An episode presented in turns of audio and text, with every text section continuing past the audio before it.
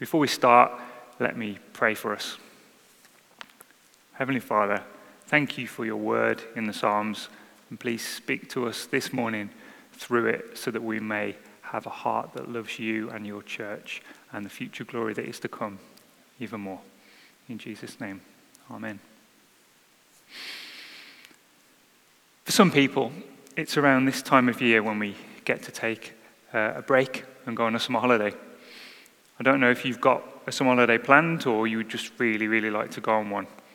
Perhaps you spent ages looking for the best place to go, the best deal you could find, somewhere warm and sunny and relaxing, or maybe somewhere wet and cold, a bit like Newcastle. Perhaps you spent a lot of time thinking about what you're going to do when you get there, where's the best place to go, where's the best places to eat. You've probably thought about it more and more as the days gotten closer. The big day comes, you get up early, bags packed the night before, off you set by train, plane, or automobile. And then after the travel is complete, you arrive and open your hotel door or cabin door or tent door and get a big breath of that sea or forest or city air. That feeling of finally being there is fantastic, isn't it? I can't believe we are actually here, you say to those around you. Isn't that a great feeling? The long build up and anticipation, and now you can relax and enjoy. And in this morning's psalm, that's the way our psalmist feels about reaching his destination, too.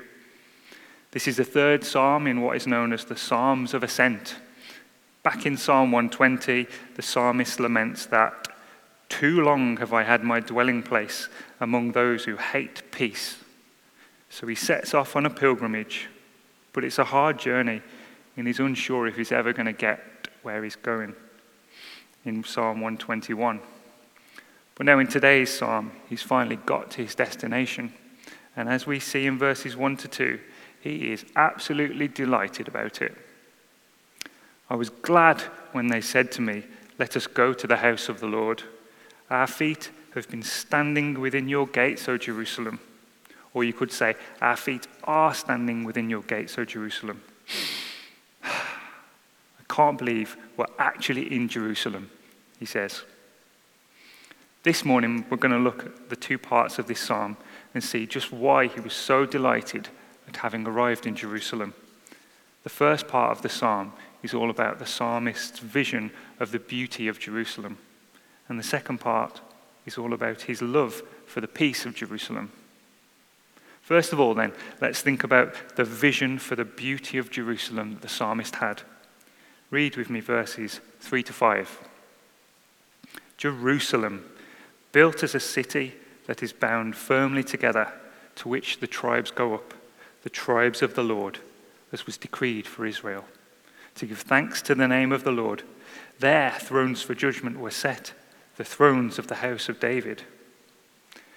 In terms of what Jerusalem meant to the psalmist, it wouldn't be an understatement to say that to the Israelites, it was the most important city in the whole world.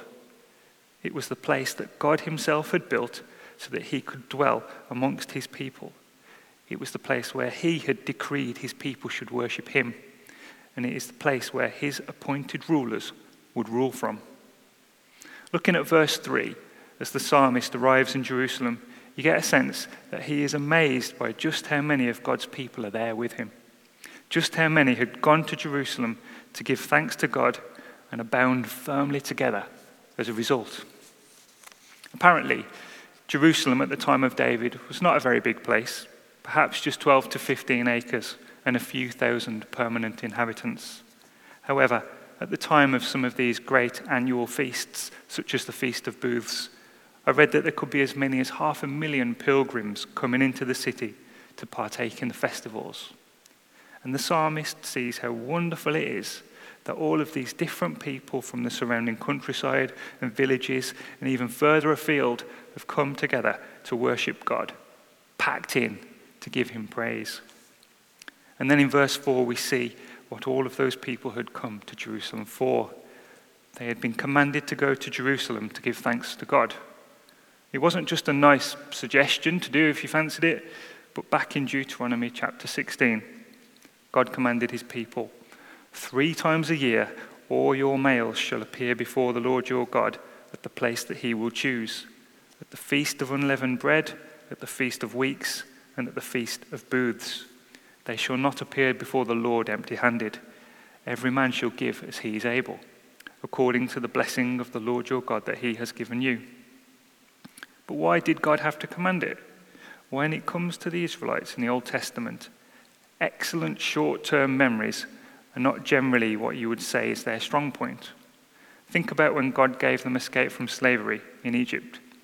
It wasn't that long afterwards before they had managed to forget all about what God had given them and instead go and make a golden cow that they worshipped and gave thanks to instead.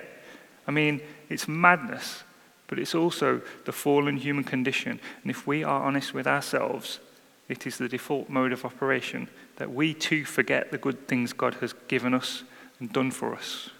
So God, in His wisdom, commands us to give thanks to Him. Not because He's some self obsessed narcissist, but because ultimately all good things we have have actually come from Him. I'm thinking about the psalmist back then and us now. What's the connection between the psalmist longing for and vision of Jerusalem and us today, 3,000 years later? Well, at one level, we could say that the church is for us what Jerusalem was for the Israelites back then. The church is this countercultural group of people who have also been bound firmly together. As the global body of Christ, we are metaphorically packed in together people from all nations or races or backgrounds come together in the church to worship God.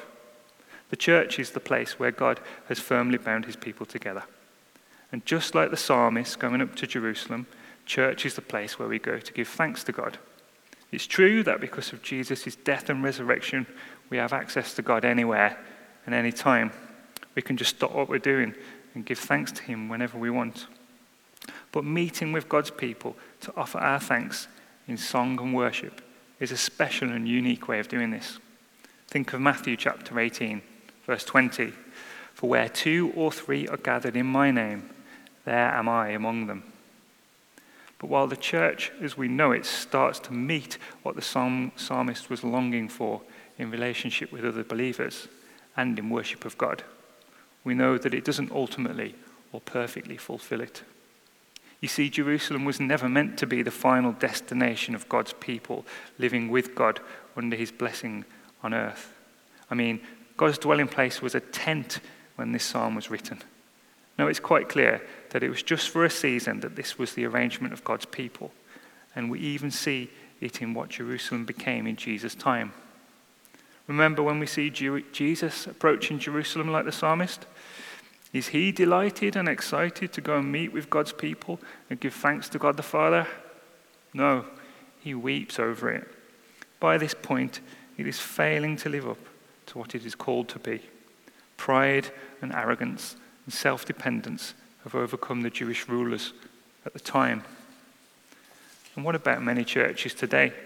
Are we living out perfectly what we have been called to be as the final perfect and blemish free bride of Christ? I think Jesus would have good grounds to weep over us as well. We often aren't living a beautiful and final fulfillment of what Jerusalem was meant to be. And that's because ultimately the church isn't the final answer, just like Jerusalem wasn't the final answer in David's day.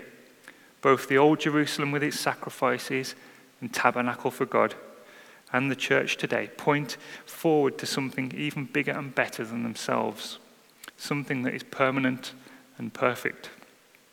As we see in Hebrews chapter 13, verse 14 For here we have no lasting city, but we seek the city that is to come. The church is not the final answer. Yes, she is Christ's beautiful bride, but she wasn't designed to just be a group of people here on earth. Revelation chapter 21, verse 2 says this And I saw the holy city, New Jerusalem, coming down out of heaven from God prepared as a bride adorned for her, her husband. The ultimate fulfillment of the longing that the psalmist had for God is met in part by the church, but it's not perfect and final. It will be perfectly and finally met in heaven, in the New Jerusalem.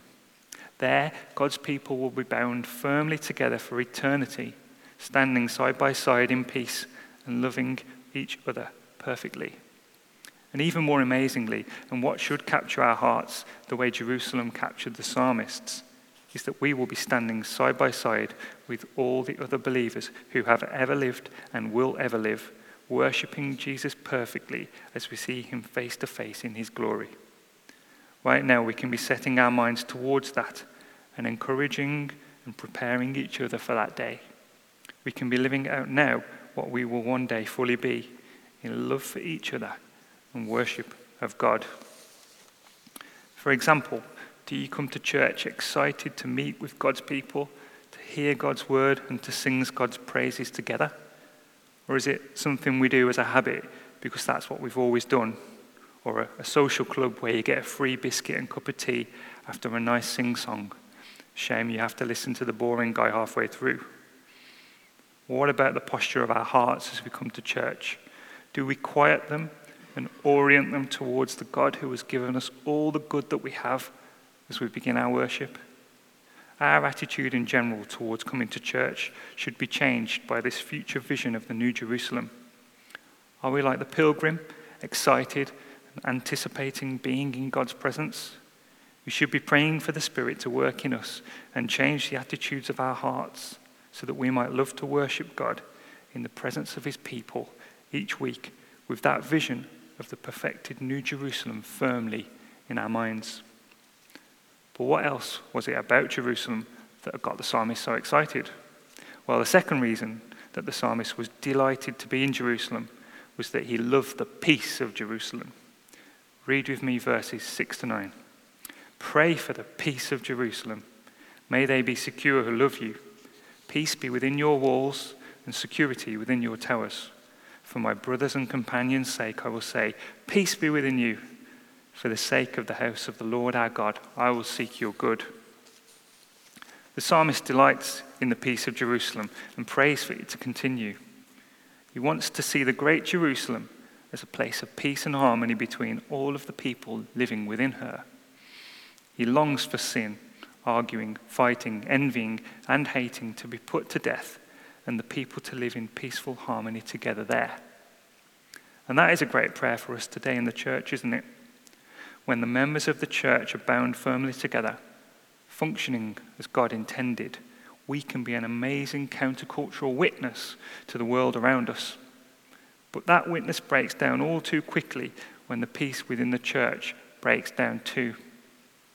As the church is made up of sinful, fallen people, we can only live in peace together in God's strength and through the work of the Spirit, allowing us to forgive each other, bear with each other, and love each other. We need to continually pray that God would help us to do that in St. Joseph's, as well as the church in the wider country and world. That future peace amongst believers we talked about in the New Jerusalem should spur us on to what we are aiming for as well. When one day all of the sins, arguments, and fallouts that we have in the church here and now will be put right, and we will be made perfect together as the body and bride of Christ. But there is perhaps a peace in Jerusalem that the psalmist is thinking about that goes deeper still than the peace of the people within its walls. But first, can I, can I just take a moment to tell you about a dream I was having recently? I dreamt I was swimming around in orange fizzy pop. But I woke, I woke up and realized it was just a fantasy. I'm sorry, I couldn't resist a good old Ken Matthews dad's style dad joke. In fact, Neither could the psalmist. You see, the word Jerusalem it gives, itself gives us a hint to the deeper understanding of the peace that the psalmist had in mind. David himself gets out some of his dad jokes as he makes a play on the word Jerusalem. Jerusalem. The word shalom to the Old Testament believers was a word describing peace. It was a word to describe everything as it was supposed to be. I once heard Tim Keller talk about it as being like a tapestry where you see one side and it's just a mess of intertwined threads with no rhyme or reason, and you can't tell what's going on. But when you turn it over and you see how those threads are exactly where they were meant to be, and a beautiful picture has been created clear as day, that is shalom, the bringing back to as it should be of the world. And there is an ultimate sense that that bringing it back to as it should be is associated with Jerusalem. That is in the sacrifice that the sacrifices that the pilgrims went up to offer and what they pointed forward to. The pilgrim had gone to Jerusalem for one of the annual feasts, and as part of that, he would take an unblemished lamb up to the priests. As part of the sacrificial ritual, the sin of the pilgrim would be symbolically transferred to the lamb by the laying on of hands. Then the priest would take away the lamb and slaughter it. The symbol being that the price for your sins, death, has been paid. The punishment has been taken by the lamb, and God's anger has been turned aside by the sacrifice. That's what the deeper level of peace meant to the psalmist. The peace that comes from Jerusalem, because he has peace between himself and God, because his sin was forgiven in Jerusalem through the sacrifices of the Lamb. But we know that, like the old Jerusalem wasn't the ultimate destination, the sacrifice of the Lamb wasn't meant to be the once and for all sacrifice that lasts for eternity. For us living this side of the cross, we have seen a perfect and eternal sacrifice made for us, a sacrifice that lasts forever and secures the future of the church. The Lord Jesus was that perfect, unblemished lamb who died to take upon himself our sin, all our evil thoughts, all our evil words, all our evil deeds, all the wrong things we've done that we shouldn't have done, all the good things we should have done that we didn't do. He has taken them all upon himself, and he has gone up and been sacrificed. And that sin that once blocked the peace between God and us has been removed. The uncleanness that creates a barrier to peace with God was washed away. The anger of God towards sin was poured out on him, and now we have shalom with God everything the way it should be. And it's that shalom with God that Jesus has won for us that ensures we as a church will one day become the New Jerusalem. It is that perfect peace that we will one day revel and rejoice in. David the psalmist lived a life close to God. He was even commended for having the heart of God. And when he arrived in Jerusalem, we saw how he, how he was absolutely delighted to be there to give thanks to God and sing his praises. How much more should we be delighted now that we know our future in the New Jerusalem is secure through Jesus? Peace with God that lasts forever. That should put a massive smile on our faces every time we walk through the door of the church. Let me pray for us. Heavenly Father, thank you for the peace that you have given us between yourself and us through Jesus' death and resurrection. Please help us to live rightly in light of that as your bride and glorify your name in all we do as a church. In Jesus' name, amen.